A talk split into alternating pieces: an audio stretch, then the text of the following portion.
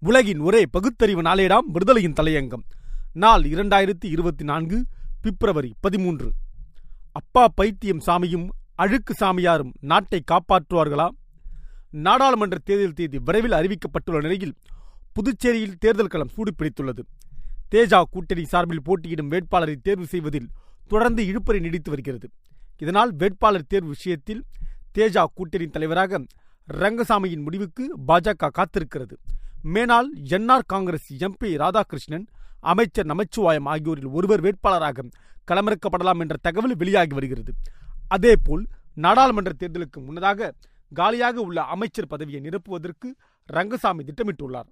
இதுபோன்று சில முக்கிய முடிவுகளை எடுப்பதற்கு முன்னதாக முதலமைச்சர் ரங்கசாமி தனது ஆன்மீக குருவான சேலம் அப்பா பைத்தியம் சாமி மற்றும் பொள்ளாச்சி அழுக்கு சாமியார் ஆகியோரை தரிசனம் செய்வது வழக்கம்.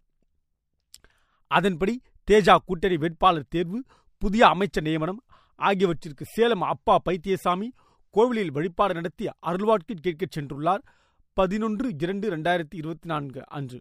தொடர்ந்து வேட்டைக்காரன் புதூரில் உள்ள அழுக்கு சாமியார் கோவிலுக்கு சென்று சாமி கும்பிட்டார். இதனால் விரைவில் வேட்பாளர் மற்றும் புதிய அமைச்சர் அறிவிப்பு வெளியாகும் என்று கூறப்படுகிறது.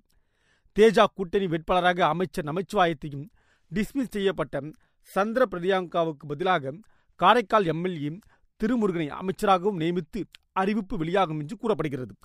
ஒரு முதலமைச்சராக இருப்பவர் ஆட்சி நடத்தவும் தேர்தல் குறித்து முடிவு செய்யும் திறனற்றவராக இருக்கிறார். அழுக்கு சாமியாரையும் சேலம் அப்பா பைத்தியம் சாமியையும் கட்டிப்பிடித்து ஆசிர்வாதம் வாங்குகிறார் என்றால் இதைவிட கேடு கெட்ட ஒரு முதலமைச்சரை எங்கே போய் தேடுவது? அதுவும் ஒரு மாநிலத்தில் முதலமைச்சராக இருப்பவரே இந்த நிலையில் இருந்தால் வளர்ச்சி திட்டங்களுக்கு மக்களை பற்றிய சிந்தனைகளும் எங்கே இருந்து குதிக்கும்? பிரதமர் மோடி பக்தி கிளிகிழிப்பை காட்டி மக்களை மயக்கினால் மாநில முதலமைச்சர்கள் இதில்தானே போட்டி போடுவார்கள். இவ்வளவு பக்தி பைத்தியம் பிடித்து அலையும் புதுச்சேரி முதலமைச்சர் ஒவ்வொரு நொடியும் பிஜேபியின் அதட்டலுக்கு உரட்டலுக்கும் அஞ்சுதானே அடியெடுத்து வைக்கிறார். மக்களுக்கு விஞ்ஞான மனப்பான்மையை ஊட்ட வேண்டியது ஒவ்வொரு குடிமகனின் கடமை என்று அரசமைப்பு சட்டம் கூறுகிறது. குடிமக்களுக்கு விஞ்ஞான மனப்பான்மையை ஊட்டுவது உருப்புறம் இருக்கட்டும்.